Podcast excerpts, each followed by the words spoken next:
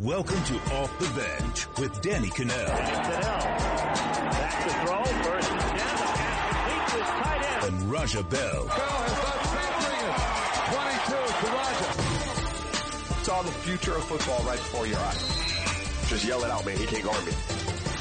Welcome back to another episode of uh, Bell and Kanell, off the bench. That is. Uh, this is me, Roland Dolo, again with Hannah and Debo. So I guess I'm not really Dolo. Why do you Why do you put that in the script if I'm not? Should we start you this kind again? of are. It's not in the It's not in the script. script. It's not in the fucking script. See, this is what happens when I go like half off script, half on script. You ready? All right. So anyway, we got Hannah and Debo. Look, Danny's back next week. Thank you, God. Um, as we head back to the video side. Um, right now we'll be able to check out our clips on CBSSports.com. We're on our Twitter page, uh, at Kanell and Bell. Uh, the Hall of Fame game was back. Uh, this episode we've got Dorian Lee, a friend of mine who's, um, a basketball trainer, trained some pros. He trained some WNBA players, a bunch of kids. So we'll get some perspective on what summers are like for him, uh, and what the training games like. And Kyle Porter to talk a little golf with us later in the show. But first of all, uh, and first off, football's back. It's a Hall of Fame game last night. Did anybody watch? I bet on it. You bet on it. Eric was a little Oh, you busy. are a degenerate. I lost. I had Bears outright. They lost 17-16. I 17, can't believe you bet on that. Yeah, that's, that's, I haven't bet since Did the you World watch Cup. Raja? I, w- I watched, I watched, um, I wish I could have been here for the World Cup betting because I really feel like our pro- picks and props would be so different. Hey, I had to retire. I lost 25 to 4. So yeah, that was tough. You- You're out of the game. Who, the, the Hall of Fame game last night. I mean, it was hard to watch. Like preseason football is typically hard to watch, as is preseason basketball. Such a snooze fest. It is a snooze fest. But Lamar Jackson, um, you know, got in the second half. He was four ten, uh, one TD, one pick, uh, eight rushes for 25 yards, and he took three sacks. Um, I guess he was what I kind of thought he was going to be in an early outing. Like he didn't look fantastic, uh, but he made some throws. He made some plays to uh, extend plays with his feet, and and then got the ball out, which is I think what you'd like to see. Um, you know, if you're a Ravens fan, he wasn't just pulling it down and looking to go at every turn. The ball he threw away was a bad ball. I mean, he was locked on to his receiver from the time he took the snap when he was in his drop. Uh, he missed on the inside and on that route, uh, if you're going to miss, you got to miss on the outside. Like my 11 year old son knows that one. So like that was, that was a bad miss. But, and, and that's been the knock on Lamar is kind of his accuracy. But I think it all speaks to probably what his fans think the upside is, is you're going to need to have him there in Baltimore for a few years. Let him learn under Joe Flacco. Don't rush the process with him because he's not a finished product yet. And the end game could be something special. Like the ceiling is really high, but mm-hmm. he, of all of these quarterbacks, I mean, I guess I'd throw Josh Allen kind of in that mix too. They're an unfinished product. And while the upside is mm-hmm. there, they're going to need to learn a little bit. You know what I mean? Hopefully not too much with Josh Allen. You know what I'm saying? Yeah, I mean, I, I, I hear you. He's going to be thrown in the fire a lot earlier than mm-hmm. Lamar Jackson, so it's going to be sink or swim. I really want them to protect Lamar a little bit, like, um, because the skill set is there, the ability to extend plays. I don't think anyone can argue that the NFL is trending, you know, in that direction. When you see guys Right. like Aaron Rodgers, you see guys like Russell Wilson, you, even Alex Smiths of the world, like these guys are mobile. They can get outside the pocket. They can extend. They can cause those defensive backs and say, uh, like to have to really make a decision and then still get rid of the ball and put it in a place where it needs to be. Um, they're really smart about it though. They're not always looking to run. They're looking to extend, uh, so that they can move the ball down the field. So I think that the talent's there. He just needs to be cultivated a little bit. We spoke with Evan Washburn yesterday and he said, this is Joe's team. How much do you envision the Ravens, if it is Joe's team throughout the season, getting Lamar Jackson involved on the field? We know during the pre-draft process, he didn't want to be considered a wide receiver or another position, but you have to use that type of speed, that type of talent when you can, right? Yeah, I think that there'll probably be some packages in which he comes into the game. But if I was, look, I'm putting myself in Lamar's shoes now. I would be really patient. I wouldn't be rushing this either. Like I just said to the fans, like don't rush it and let him sit. If I'm Lamar, I am excited that I was picked. I'm excited that I fell to a team like the Ravens and Ozzie Newsome. Um, I'm excited that I got Marty Mornhinweg, who's got experience with the likes of Michael Vick and guys like that who are mobile. Um, and this is a really good place for me because Joe Flacco is a guy who, yeah, he's won Super Bowls and he's been really effective in the playoffs, but he'll go through these, these downturns for what, for, for, for periods of time. And so, um, they are eventually in the next few years probably going to be looking for another solution. So for Lamar, this is a great spot. I wouldn't rush the process either. I'd sit there and I'd learn and I'd soak up as much as I could. Our Jason La Canfora has reported that this will be Joe Flacco's last year. He really believes that this will be Joe Flacco's last year in Baltimore, so maybe those reins get handed over next season for Lamar. Uh, just the start of his rookie season, a long way to go to determine if he will be a Hall of Famer. But five guys will be inducted this weekend. So Raja, we're going to play a little just Hall of Fame name association. I'm going to tell you a uh-huh. guy's name that's getting inducted.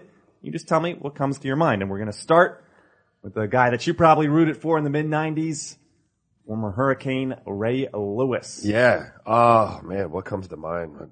You know, just like perseverance. Like he wasn't, he was not a highly heralded recruit coming into University of Miami. I remember when he came on his recruiting visit, like I was a young, I was a young buck, but my dad kind of told me about him. And then, you know, he just made himself into this animal of a football player. And obviously I'm a big Canes fan, so I cheered for him. And then, uh, by way, because of that, I cheered a lot for the Ravens because they had him and they had Ed Reed and, you know, at times they had Willis McGahee and stuff like that. And so, you know, just like a self-made tough football player. And I always cheer for a guy who kind of wasn't a five-star recruit, you know? How about another guy in that mold, Brian Urlacher? Went to a small college, New Mexico. Tough linebacker like that. Yeah, like bald and then not bald, right? For Brian Urlacher. That's what I think of. no, That's but it. but uh, like just super athletic at the linebacker position to be that big, um, to be that versatile and be able to make the style of plays that he made with that size, and the way he moved, I think was uh pretty special. And he anchored that defense for a long time. It was a nasty defense. The Bears were, you know, have forever been known for their defense. So, uh, just really, in my opinion, the way I look at him is a big, just athletic dude who does stuff that you don't think he should be able to do. How about a guy that was a very brief teammate of that, that other guy on the podcast that's not here, uh, Randy Moss. Yeah, um, Randy. I mean, he was just electrifying. I mean, he was one of those. You know who you kind of reminded me of? Allen Iverson on the football field, like a guy where their body doesn't look like they train a whole lot. You know what I mean? They look like they Yeah. could just fall out of bed and do what they do. Like they were just gifted to be able to do that.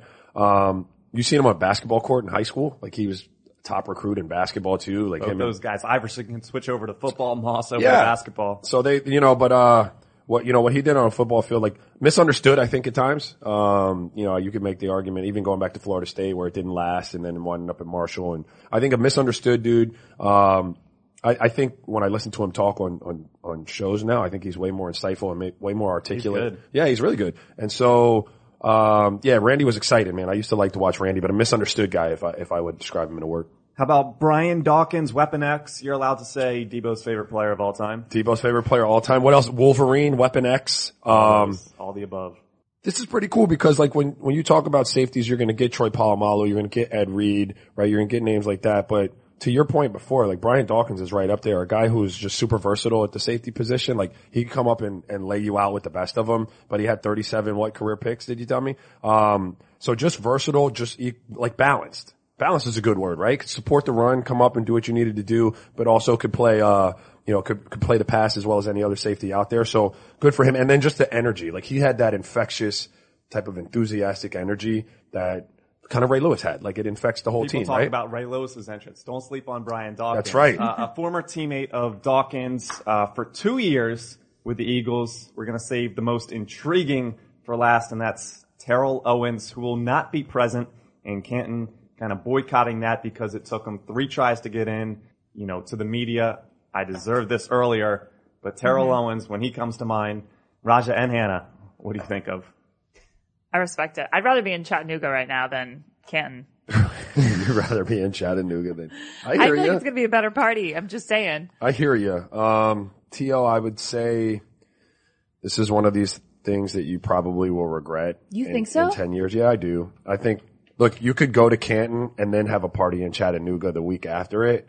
Um, and nobody in Chattanooga would care that it wasn't the night of the Hall of, the actual Hall of Fame induction. Like, so I think when you're that good of a player, um, and yeah, you, you could feel slighted. There are people in the Hall of Fame that feel slighted. Like, think about the, think about the mofos that ain't make the Hall of Fame and thought they should, that's a slight. Getting in on the third vote, that's not a slight.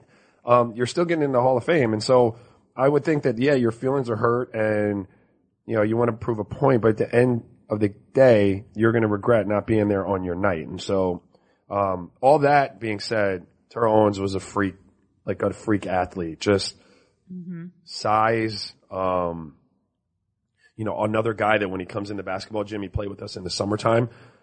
Not a phenomenally skilled dude, but could certainly hold his own on the basketball court. Like was fine in the gym with pros playing basketball, which is pretty remarkable. Um, put his elbows over the rim. Um, you know, antics would be what I think of when I think of Terrell Owens, like the, Yeah. the pom poms and the popcorn and Right. the, the sharpies, like, you know what I mean? But Sit-ups. yeah, like to have fun with it. I appreciated that. Like to have fun with the game and was like was one of the best to ever do it. So All right, it's now time for read and react. So I'm going to read some of these headlines from CBSSports.com, and you guys are going to give me your reaction. So first one, report: Giants and Odell Beckham open talks for new contract. So this is this has been back and forth for months now.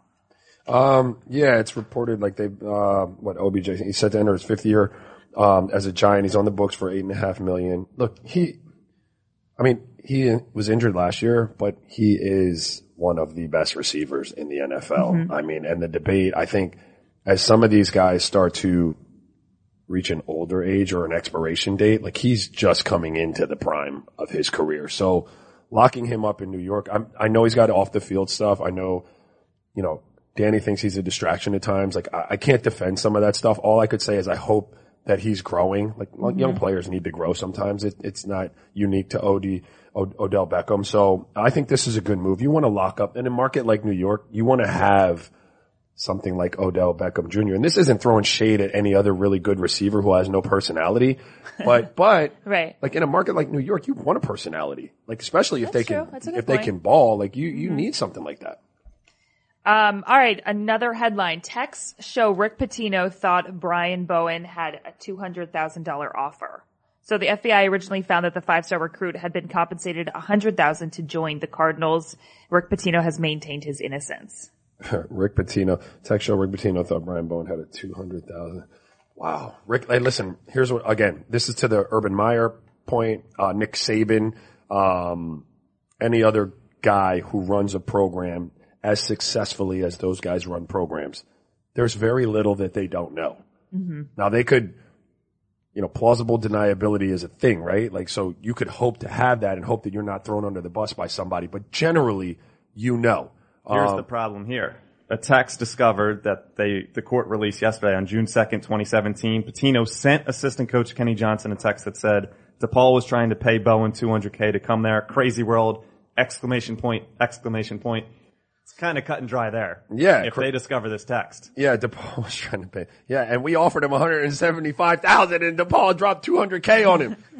yeah, that's, I mean, look, but again, I want to say it, and maybe I'm callous to this because this is the world that I, I lived in forever. Mm-hmm. I'm not surprised by this. if anyone out there is surprised that these people are paying college athletes, the best talent, like the five star kids, that they're being compensated to pick a random school halfway across the country from where they live. If you don't think they're, they're being incentivized to do that financially, either in terms of cash or cars or parents for your jobs, like you're crazy. There were times you could look up and see, I'm going to use an anonymous school, right? Like they'd be playing in Alaska at the Anchorage shootout and they got five star kids every year. And I know these five star kids, where they come from. I went to camp with them and I know that they'd come from means like mine where my parents couldn't afford to be in Anchorage, Alaska, sitting in the front row of the Alaska shootout. But yet here are their parents and all their siblings. Mm-hmm. You, they just automatic, they came into money. Like no, they're, they're being paid and that's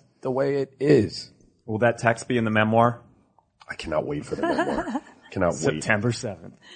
All right, our last read and react. Guys, we talked about him yesterday, Sonny Gray, our boy. Yankees replaced struggling Gray in rotation. This is fresh off of the laughing while walking off the mound shtick. He allowed seven earned runs on Wednesday.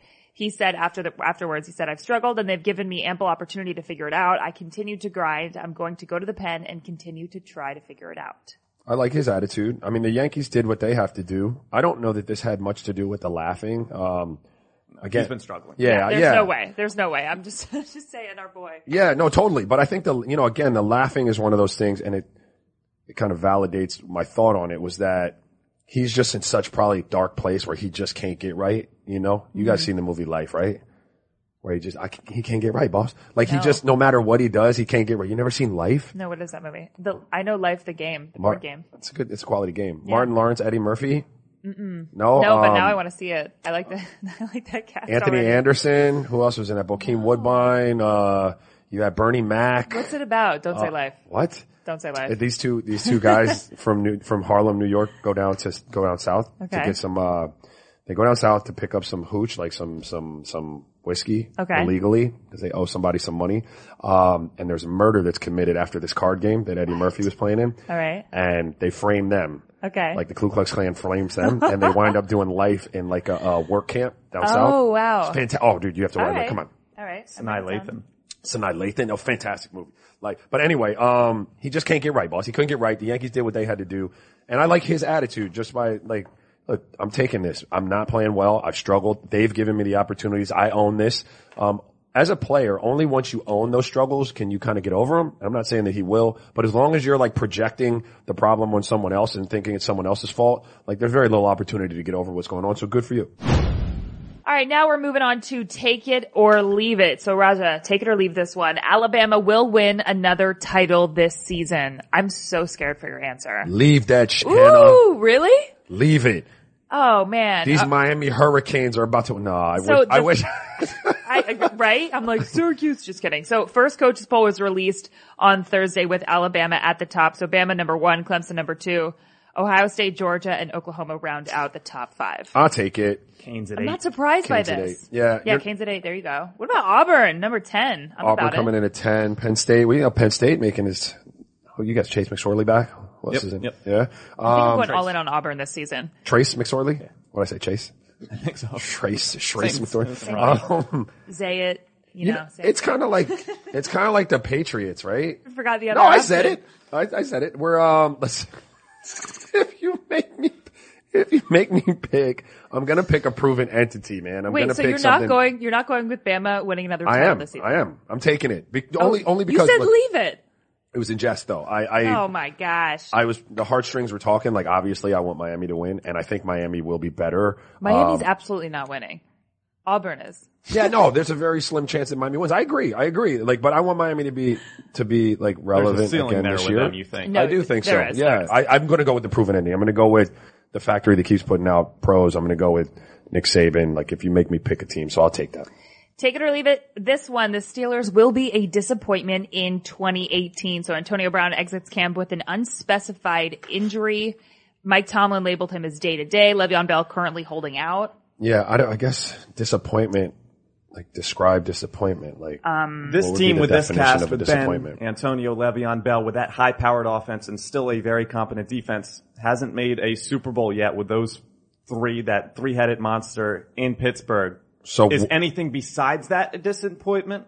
No, I don't think so. Because I think you could still make the case that, you know, if you went up against Tom Brady in a one game scenario in the AFC championship game and he beat you, it wouldn't be an overall disappointment. I guess it would be. In, in Pittsburgh it would be, but to me it wouldn't be. If you put, like football is one of those sports where like, if you're a dominant team all year and you're like, you're lighting it up and you're doing things, like it's that one game scenario type of thing, you know? And I guess football fans are used to it, but like I'm, the best team wins in a seven game series usually. The best team doesn't always win in a one game scenario. So, yeah, I mean, I guess you can make a case for that, but I'm going to say nah, it's, I'm going to leave it. I don't think it's a disappointment. There's that window of opportunity with Pittsburgh, and now it's it's a franchise that has the most Super Bowls in NFL history. Right. They have six of them, but to not get one, say if Le'Veon does indeed leave after this year, if they don't get one with Ben and Antonio and Le'Veon, is that ultimately a disappointment? That's a when you different, look that's at a that different window question. As a whole, That's a different question. The answer to that is yes. That would Okay. be a disappointment. All right, our last take it or leave it. The Sixers should be content with their offseason. LeBron James says that he's considered the Sixers. Joel Embiid said, quote, I literally did not really care. I want to be better than those guys if I'm not already better than them. Philly was in Kawhi, tr- Kawhi Leonard trade rumors and briefly Paul George free agency rumors. No, I'm going to leave that. They should not be content with their offseason moves. Like, the, look, the Bryan Colangelo situation, I think that it's flying under the radar as, as potentially one of the reasons why Philly is going to have a drop off this next coming season. Like, he would have gotten some stuff done this offseason. They were left there kind of holding the bag. Who was, who was running the Brett ship? Brown, interim. And Brett's phenomenal as a coach, but I've always talked, even on this pod, about how hard it It's to do both jobs. It's a lot, Right. especially for a dude who's never really had to do it. And so they added Wilson Chandler, Zhaire Smith, Mike Muscala, and Landry Shamet. Right? Landry was a first, he was a pick, right? He was a draft pick out Zhaire of uh, Iowa was Shockers. 16 overall, and Wichita State uh, Landry at 26. Yeah. So the only two real difference makers as it pertains to trying to win something right now would be Wilson Chandler and Mike Muscala. Wilson Chandler is a good player, but he's a little older. And so you lost contr- contributors like Marco Belinelli, Ersan Ilyasova, uh, uh, Richaun Holmes, the first two being the most important because they were your stretch guys. Yeah, Ersan Ilyasova is a stretch four at times. Uh, Marco Belinelli was shooting the heck out of the ball. Um, nah, they should not be happy with this. This is a downgrade for them at, at these positions. Now they got younger again. That kid, uh, Zhaire Smith's got a high ceiling. I like Landry Shamet, uh, but I don't think that they, they should be happy about what, what took place this offseason in Philly. And missing on LeBron, look, missing on LeBron, potentially Kawhi, because you had assets that you could have traded. He would have been a really good fit there. Kawhi would have been. Was LeBron going anywhere besides LA? No, I think that was locked stock. Yeah. Yeah. but the potential was there. He was free. And so if you were one of the teams that were in his conversation and you missed, like, like you have to, you have to feel some kind of Joel about that. Embiid said he thinks he's already better than some of these guys. I don't think he thinks he's better than LeBron, although I wouldn't hate if he thinks that in his head. Is That's Joel stupid. Embiid better than Paul George? Who would you rather have? Oh, that's a tough question. no, that's a tough question. It depends on how, uh, how my team is built, Right. where I'm playing. Uh, I'm going to take Joel Embiid. Paul George.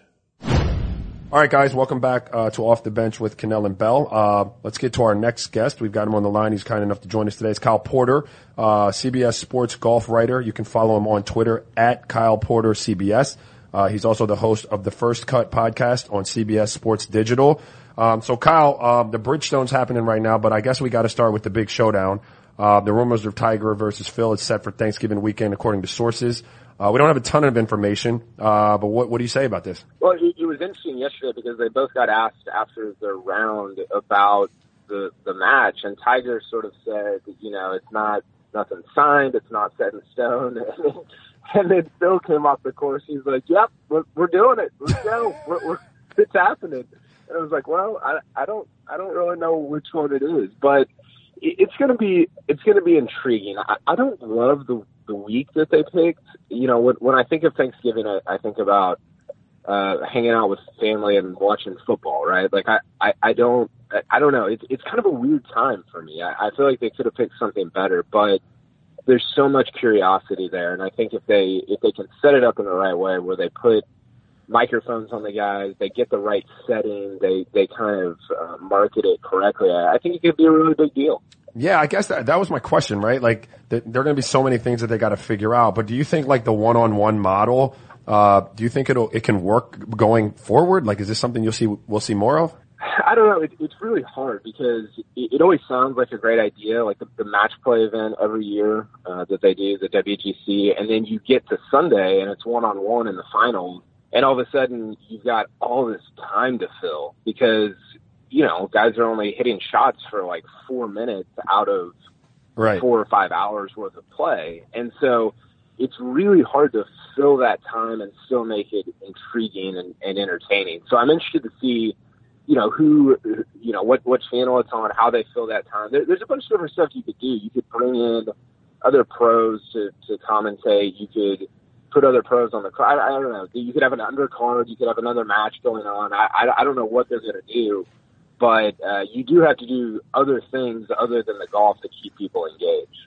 I got you. I got you. So let's talk about the golf that's happening right now at the Bridgestone. Um, Tiger and Phil were both, you know, four under in their first round. Uh, it's at Firestone where, you know, Tiger's got some history there. Uh, do you think that this is a week? Like he's had a good 2018. He's been trending lately. Do you think this is a week that he'll be in contention or do you see somebody else, uh, bringing it home? I think I think he will be in contention. It, it's incredible to look at his stats. If, if you look at where he just take his name out of it, which I know is, is so hard to do when we're talking about Tiger Woods, but he's number six on the PGA Tour this year in strokes gained overall. That's sort of the best measure we have of who's been the uh, the, the best golfers throughout the year, the most consistent golfers. Uh, and he's number six. The five guys ahead of him have all won on the PGA Tour this year. They've combined for 10 wins so far. So he's, he's playing golf the way that a, a, a golfer that would win multiple times on the PGA Tour would play it. And, you know, he, he looked good in stretches yesterday. He, he did, he only hit one fairway on the back nine, which is either encouraging because he still shot 66 or discouraging because he only hit one fairway. I'm not sure how to look at that.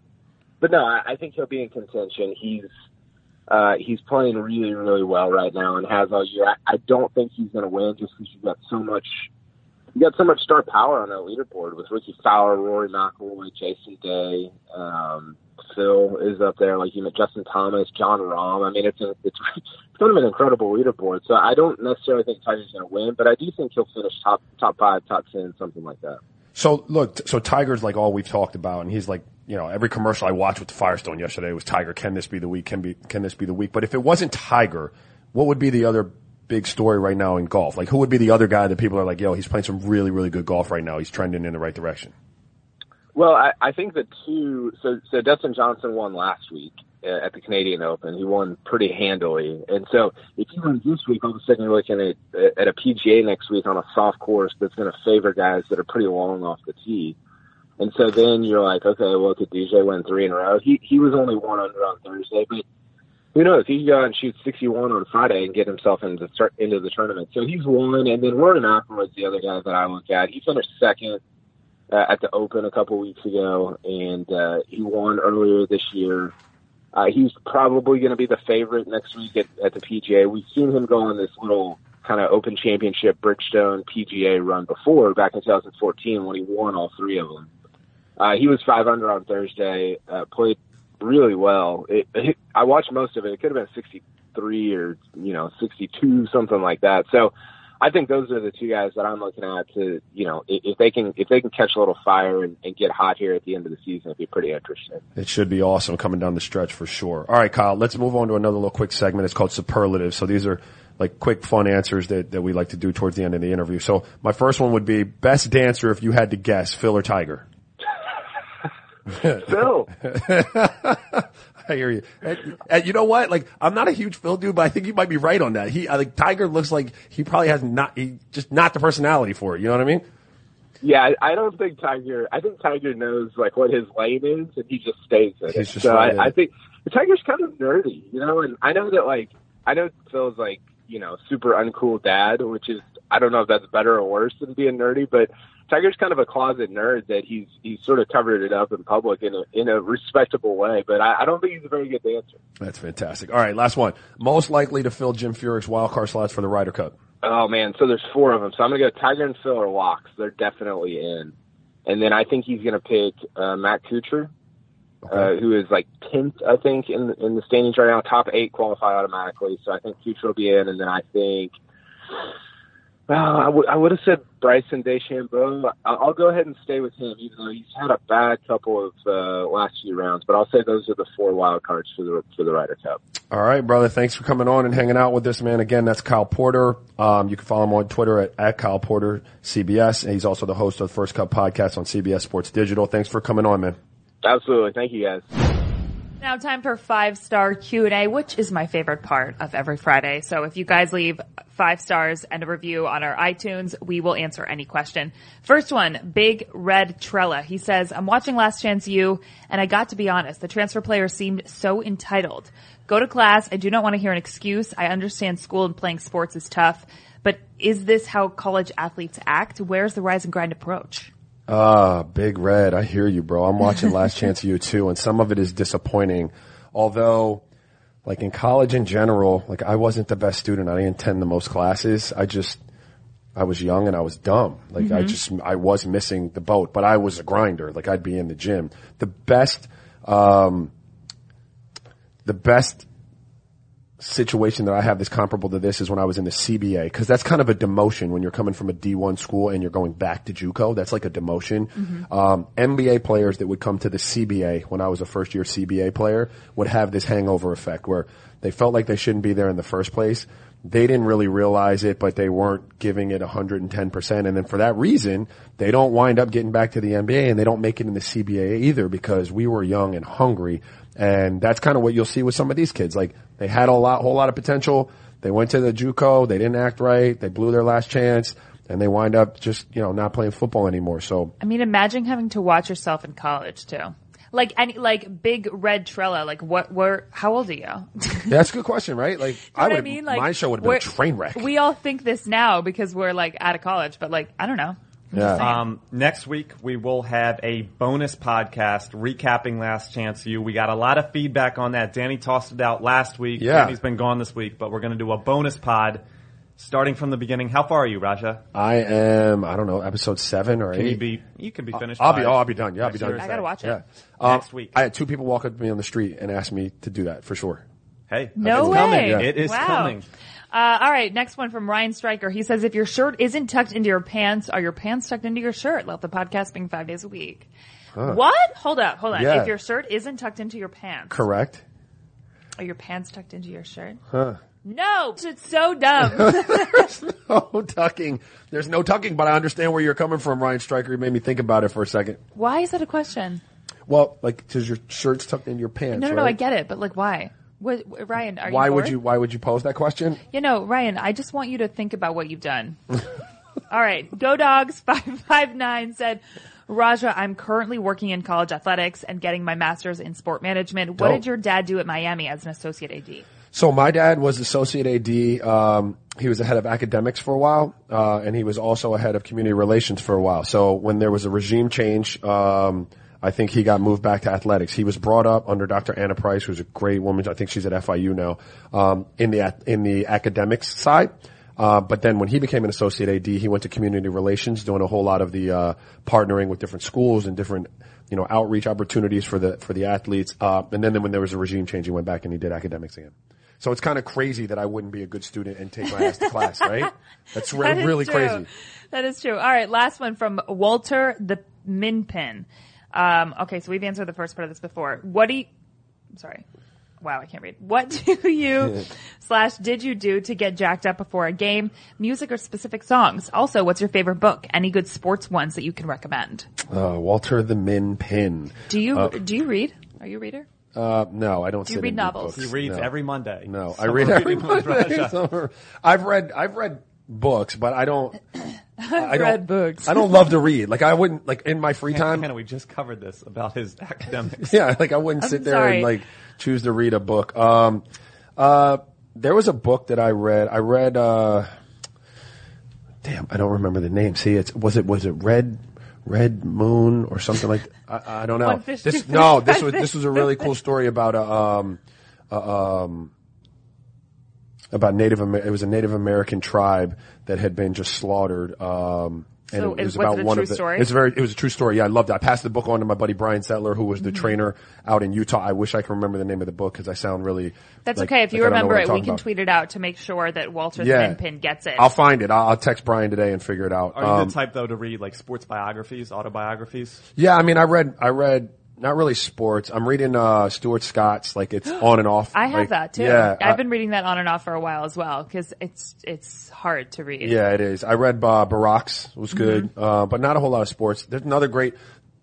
I don't know how every person would love this, but this is about like um, it's about the great the migration of uh, black folks out of the Jim Crow South to um, like all these northern cities and how you wound up with with with uh, you know people in L.A., black people in L.A. and in Mm-hmm. New York and in Milwaukee and all, and all that stuff. So I forget the name of that book too. But so I've read Ooh, some wanna damn know- I books. wanna know the name of that book. Someone that says they don't read, it sounds like you read. yeah, I mean, I read a little I wanna bit. know the name of that I like one. TV. I'll get it for you. It's at home. uh, It's at home in my uh, my little bookcase. Are you reading anything right now, Debo? I'm reading Spanish for the utterly confused. I'm trying to pick up my There you go. There you go. Are you serious? Yeah, let's move. Music part. All right, music. Uh, specific songs. No. Uh, I like reggae though. Like I was born in St. Croix, and so I, I like to listen to reggae before uh, games, and then like DMX. I'm a big DMX fan in terms of when it's time to get hype. So listen to some DMX, um, some 50.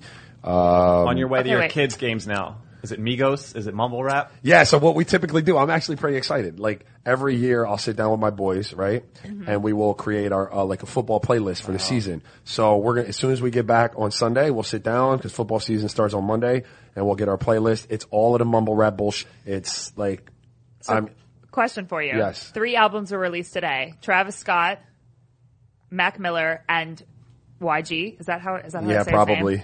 Which album are you listening to first? None of and are them. you what? whatever, Really? whatever. What you expect them to say? My boys will, will dictate which one of those guys I listen to most because they'll find the ones Travis that they Scott's like. the answer. Mac Miller's the close second. But I think when I listen to YG, I, th- I don't know if I'm even saying this right, but I liked his album the best so far. You are saying it right. Okay. Just as a I just feel YG. like add more to your name. You know, it's rude. Is that it for five star Q&A? Do we That's have it one for more? five star Q and A. Give us better and more questions. All right, now on the line with us, we've got Dorian Lee, uh, basketball trainer out of Atlanta, Georgia, a good friend of mine. Uh, he's trained high school, college, international, Olympic, WNBA, NBA players, uh, B-Ball 101 EPD on Instagram. You could check him out and go give him a follow. Um, I hope I did it justice, but welcome to the show, D. Man, I appreciate it, man. How y'all doing? Not bad. It's early, but we're hanging in there, man. So you, you just told me a second ago that you just got back from Turkey. Uh, I mentioned that you train across all levels. What's your typical schedule look like in terms of when and where you're training, um, uh, in terms of summer workouts? Well, you know, it, it varies. Um, you know, this year, um, a good, you know, a good friend of mine, I've, you know, literally had since he was about 16 years old, uh, Evan Fournier, um, had reached out to me to come down to Miami when he was working out in Miami from a strength and conditioning standpoint. So, uh, my schedule this summer was a little different because he had a need that was a little different than was normal, right? I would, I would normally maybe, you know, get over to France for a week to work with him, but he was down in Miami for six weeks. So I actually literally went down and, and lived in Miami five days out of the week from May to late June, um, and, uh, got to work. So for me, the summer schedule is always a little flux depending on what, uh, you know, my players need and where they are. So I'm happy I got staff here so I can get away sometimes and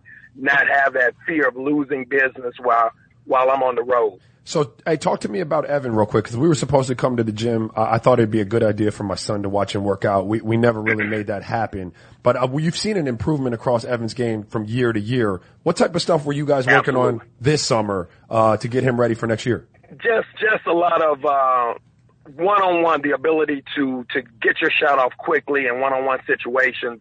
Uh if you know anything about Evan, I love the way that he plays off the ball, high IQ guy. Just needed to add a couple of little you know, a couple of things in his game in terms of ball handling, quick hitters, uh when he got those isolations, um, you know, out of pick and roll, things of that nature. So we've been working on that heavy ball handling, uh, getting a little quicker trigger, uh, in terms of the release because he is a, he's a great shooter. So we've helped increase some of that range. And, uh, I think, uh, you know, I really think, uh, the NBA will take notice this year with Evan. D, so like you were you were a hell of a player in your own right. Um, and I guess my question, you know, and we talked about it off air before at the crib, is like, how do you go from from that, like this is what I do, I'm good at this, to like, I think I have insight and I want to kind of share this insight, and then and then even from there, like, you know what, I can make a living doing this and establishing a clientele. Like, how does that process play out? Like, how do you go from, yo, I, I, I do this for a living, like I'll murder you if you're defending me to look, I'm going to build pros. You know, it's, it's a, it's a process. And I think, you know, we got a lot of conversation going on. I think you saw, uh, my man, uh, Stephen Jackson. He had a post to Instagram about, you know, guys wasting money on people like me. And I, I get it. It wasn't a, you know, it wasn't anything that I took, um, you know, exception to but it's a it's a consensus across the board. A lot of pros believe that uh, you know you don't need a guy like me. What could a guy like me teach you? Um, you know, you didn't play in the NBA, Dorian. What could you bring to the table? But um, everybody doesn't have the same path. So you know, I think you're probably one of the the, the greatest testaments of somebody who put in the work. Uh, could have been a guy that uh, got looked over, but you put in the work and you created some opportunities. You know, I'm 47 years old. The way I played 25 years ago wasn't fashionable, right? So Right. When you think about it, you know, it's, it's almost like historical timelines. When you draw that line, BC and AD and all of this from a historical perspective, you know, pre-Renaissance, post-Renaissance, or whatever, you got pre-AI and post-AI. The NBA is totally different now. Right. So 25 years later, I might have, I would have been your household, uh, Russell Westbrook, Derrick Rose, Lou Will Vanes, those six two, not really points, not really two guards, just ballers. You, you, you follow me? Yeah. So my mentality was already different. I already had a chip on my shoulder, you know, for years because of that. So when I entered into the game of training, player development, it was one of those things that I never had any insecurity about training pros because I felt like I was already better than them.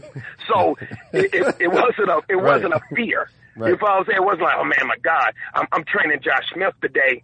Man, he's such an athlete. I can't believe, man, I had a 49 inch vert, man, four three, uh, four speed and a 40. I'm, I was good. You, you follow me? So my, my approach was a little different. But back to kind of the, the, the, the way Stephen Jackson looks at it, I started at the very bottom. I started with one kid, Alex Salcedo, I'll never forget, here in Atlanta, and I stayed in the gym. And every single time I saw a kid in the gym, I would grab him up and I would train him for free. Right. And I would go to the run and shoot, and I would be at run and shoot, 24 hour facility, world famous. Everybody remembers it here in Atlanta. And I would start at 9 a.m. and I would leave at 9 p.m. every night. Yeah. And over time, people started to see it. They started to see the energy, the passion, and I had to, I had to, I had to create a curriculum, Raj, and, and really a lot of that comes from whether you believe this or not. I, I, I truly believe it's an in between. Like when you look at the prototypical ball player, right? You know, uh, six three might be too small, seven one might be too big to do everything. It's that medium one. It's that six nine or six eight that can do it all, right? Can do both ends, can guard to guard, guard to post, but not too far on either end of the spectrum. Sometimes I believe when you're really, really good, it becomes more difficult, or you had a lot of success, it becomes more difficult to teach. You know, I think it's more difficult for Jordan to teach. But when you look at a person like me who I thought I was really good, but it was a lot of flaws in my game.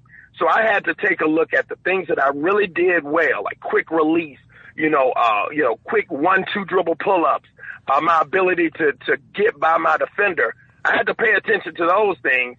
And then I had to look at, wow, my dribble pull up game, you know, getting to a spot wasn't great, right? My, my change of direction wasn't, you know, outstanding. So I had to start to, to, to look at what I did great. How can I teach it? And then the things that I didn't do well, how can I improve so that I can teach others? These are the things that I was missing in my game that could have helped me go to another level. And I want to ask you real quick about the social media and the impact that it's had on your on your visibility. Because you can go to Instagram now, and there's ten thousand uh, people training kids playing basketball. They're all over the place. But talk about Absolutely. The way it's blown up from the social media perspective.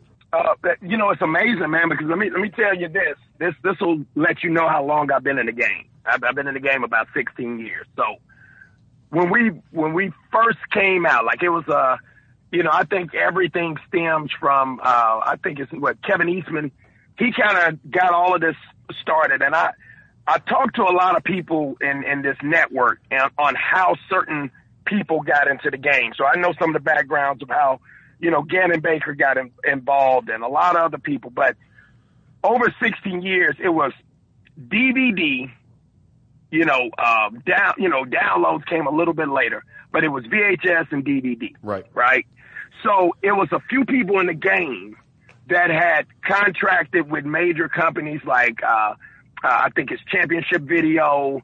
Uh, we did a, a series, myself, Jay Hernandez, Gannon Baker, Jason Otter with uh, HoopsKing.com, the, the what they call the Advanced Basketball Training Series, and it was it was you had to go get it. Like like I had to go order it. I had to go take. It. Now you just have to scroll. Right. It's so much information out there, man. And let me tell you, it's it's it's a double edged sword. To me, it's like the Dr. Dish or the, the, the gun. I promote Dr. Dish, so let, let me make sure I say it. All right, Dr. Dish. if if you if you shoot, man, if you have a broken shot, right, and you get on a Dr. Dish, it is.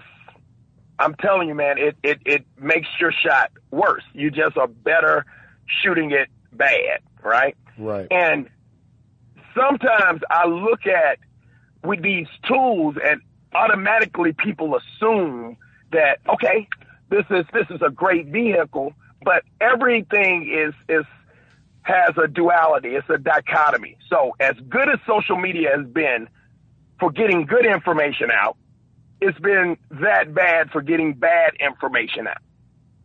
it's also been that bad for getting trainers who don't necessarily get it. I, I, I'm not knocking anybody. Anybody who is passionate about the game is showing love uh, for our sport. I am I am applauding. I want you, but I, I watch the details. I watch small items, and it's a lot of trainers out there who are world famous, million followers that don't get it.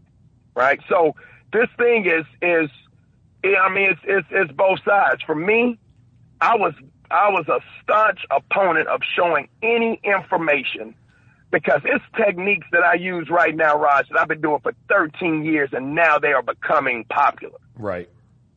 When I put information out, this is an old joke I used to tell everybody. I said, guys, let me tell you something. All of this is a race to video. Whoever can get the video first, it's like us running to the dinner table trying to get whoever gets to that chicken first. It's yours. It's gone if you got brothers in the house. That's right. Correct. I got It's you. gone. It's gone. So if I get to this video first, Raj has been doing. Matter of fact, I went to Raj's house. Raj said, "Hey, look, man. Hey, when I was in the league playing Kobe, guess this? Guess what? I used to knock his hand down right here, and guess what? I said, oh, that's nice. Next day, I'm on on Instagram. Hey, something we've been developing for a while. Uh, something that I noticed that that that uh, a guy Raja Bell used to do against. Dude, I just got that from you. Right. Right. But guess what? You, you you ain't on Instagram like that. you know what I'm saying? So so now I'm the founder of this, Yeah.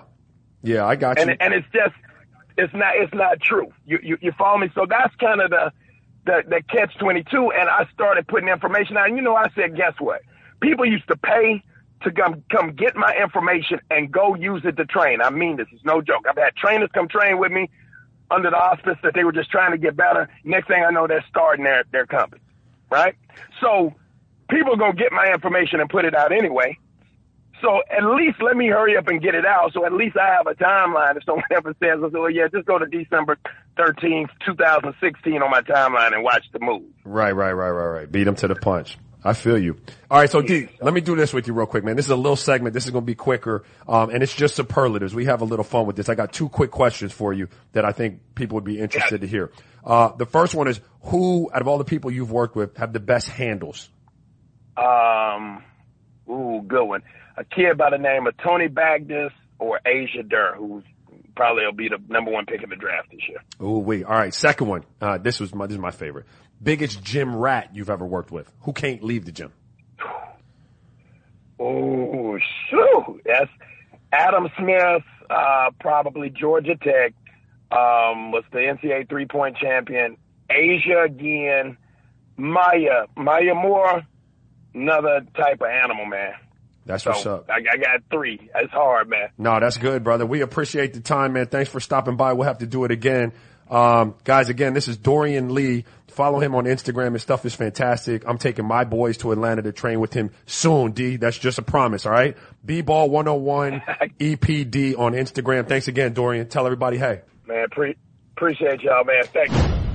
Like we do every show, we're going to end with topics and we're going to start like we focus on a lot of shows with LeBron James. We talk about how the NBA is now a 12 month year round sport and that's true because we have LeBron James. And now his kids AAU team, which he made a speech at during halftime the other night. We got Hall of Famers and, and one of the best, some of the best players that ever played a game came off the bench or, or didn't play. That don't mean you ain't good. There's guys in the NBA that don't play. Does that mean they're not good? They got to the NBA because they were sorry? Mm-mm. They're just playing a role. If you don't want to roll, play tennis or play golf. Because then you can do what the fuck you want to do, and then you got nobody else to blame because it's only an individual sport. If that's what you want to do, play tennis or play golf. But if you want to play a team sport, there's going to be things that you can't, you got to give up to get what you want. Play tennis or play golf is a uh, pretty savage line from LeBron. Yeah, I like that though. I like that line too. Those kids are seventh graders. Yeah. Um, look, those are conversations. I love, I love that he's, I love that he, he's in the huddles, like trying to give back and impart some of that wisdom because this is, you take for granted that just because a guy's wearing a polo and khakis that he can coach. Not everybody can. And there are a lot of guys across the landscape, especially this AAU basketball. I see it now firsthand because I'm there that are posing as coaches and they're not coaching and they're not imparting like these life lessons that you need to learn, um, and, that you should be able to take away from a sport. And that is one of them. Like, it, it's very, very real. Like, we all can't do the same thing on a basketball court. Like, I've got kids in my program and I've had to deal with it all year. Um, where I got 15 kids, but we're a top 20 team in the country and their parents want to know why they're not playing. Oh, my son's not good. Like you're saying he's not good. And my point is like, it's not that your son's not good. It's that he's on a team with a bunch of other kids, some of the top players in the state. And so the, he's got a role to play on this team. And, Right. you know, kids have to understand that. Parents have to understand that. And kudos to LeBron for, for like getting in the huddle and actually passing something down. Not, not just like money and shoes, but actual mm-hmm. advice and wisdom. Moving on to another former Cleveland athlete, a money matchup tonight north of the border as Johnny Football officially becomes Johnny Canadian Football. Johnny Manziel set to make his first CFL start as his new team, the Montreal Alouettes, host his old team, the Hamilton Tiger Cats. On his podcast, Manziel said he plans on throwing the shit out of the ball. they are flicking around on another channel tonight. Would you would you stop and watch? Oh, not even, I'm watch, I'm tuning in for this. I would watch a little bit of it. I don't really care, but I, I liked I liked Johnny. Yeah, word. I'm I'm more excited about this than I was about the Hall of Fame game last night. I More really than Lamar? It- it- well, I mean, the second half I was waiting for, Right. but the first half I could care less about the Hall of Fame game. I want to see what Johnny looks like. Um, true. I do. I'm I like like him or love him. Like I'm fascinated by the story at this point, and I want to see how he does.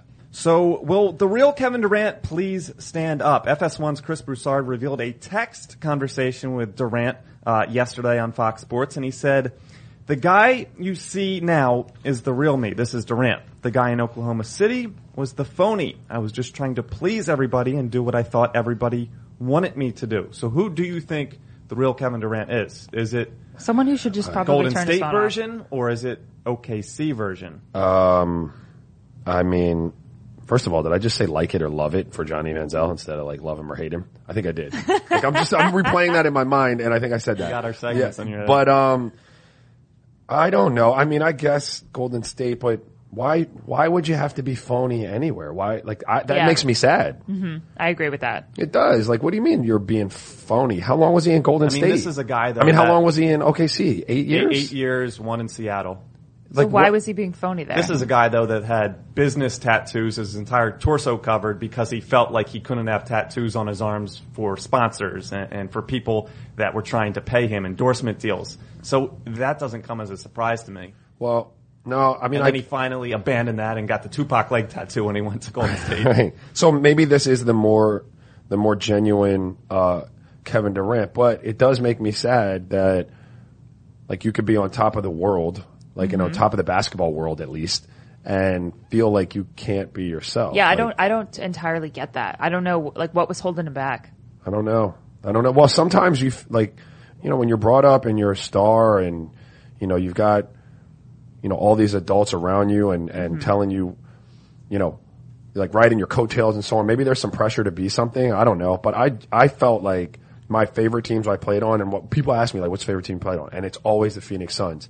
And it, they mm-hmm. probably think it's because I scored like, you know, more than I ever did or I got my all defense teams or because like we played. It wasn't. It was because in that locker room behind the scenes, like everyone was themselves. Do you know what I mean? There was no fakeness. We were all just letting it all hang out in terms of who we were. And that makes for a much more fun environment. Right. You know what I mean? Like there are teams where, where guys are kind of fake, they're reserved, like there's a coolness factor to it, like I'm trying to portray an image. Oh my Like, gosh, that that sounds so awful. Yeah, that's the boring. coolness factor. That's yeah. boring. Just like stressful. Yeah, that's boring. Well, anyway, um, you know what else is stressful? Running the show dolo for three days. Thank you thought you guys for gonna say go to coming the in the last two days and helping me out. Um, Danny will be back next week. So All week. Yeah, welcome Five back, days. Danny. Uh, this has been off the bench with Kanell and Bell. Uh, you can follow us and subscribe, download iTunes, Stitcher, wherever you Do get your pods. Uh, thanks again. We'll see you next week with Danny back.